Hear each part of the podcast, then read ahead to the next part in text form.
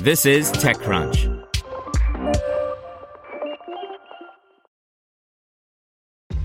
This episode is brought to you by ShipStation.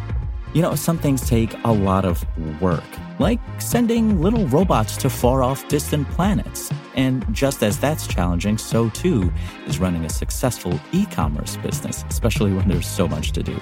So I want to introduce you all to ShipStation. Now, I love using ShipStation because of its easy to use dashboard, which makes managing orders and printing labels a breeze and super smooth. Oh, and the customer service is just out of this world. It's exactly what you need to help grow your business. Sign up for your free 60-day trial at shipstation.com slash technews. That's shipstation.com slash technews. After losing Grubhub, Uber reportedly hails Postmates. By Natasha Mascarenhas.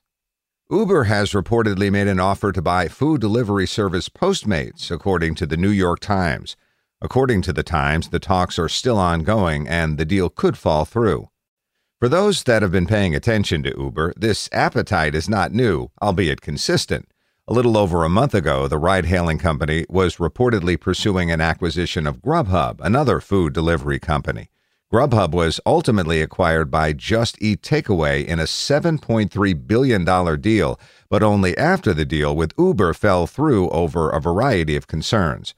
The food delivery market has set to benefit largely from the COVID 19 pandemic as stores remain shuttered or switch operations to takeout only.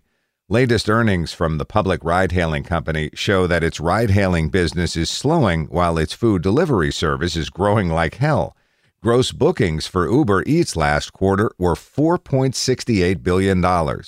So even though Uber still loses a ton of money, 2.94 billion including all costs, its Uber Eats growth is staggering, and the green shoots might be fueling some of this interest in other competitors.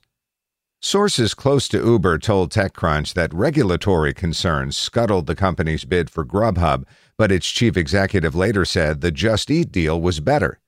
If regulatory concerns were an issue, Postmates may make a better fit. With a valuation of $2.4 billion, Postmates is significantly smaller than Grubhub.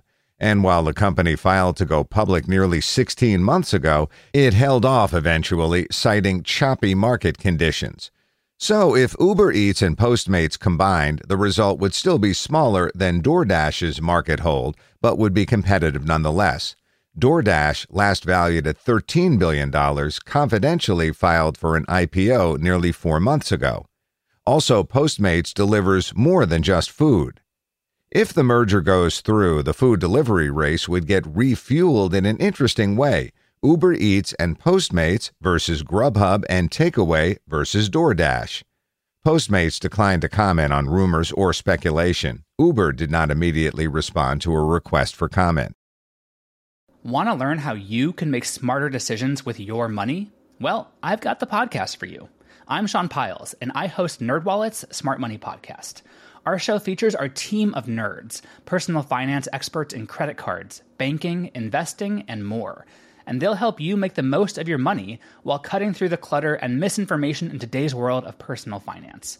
You'll get clarity on strategies to help you build your wealth, invest wisely, shop for financial products, and plan for major life events. Listen to NerdWallet's Smart Money Podcast wherever you get your podcasts.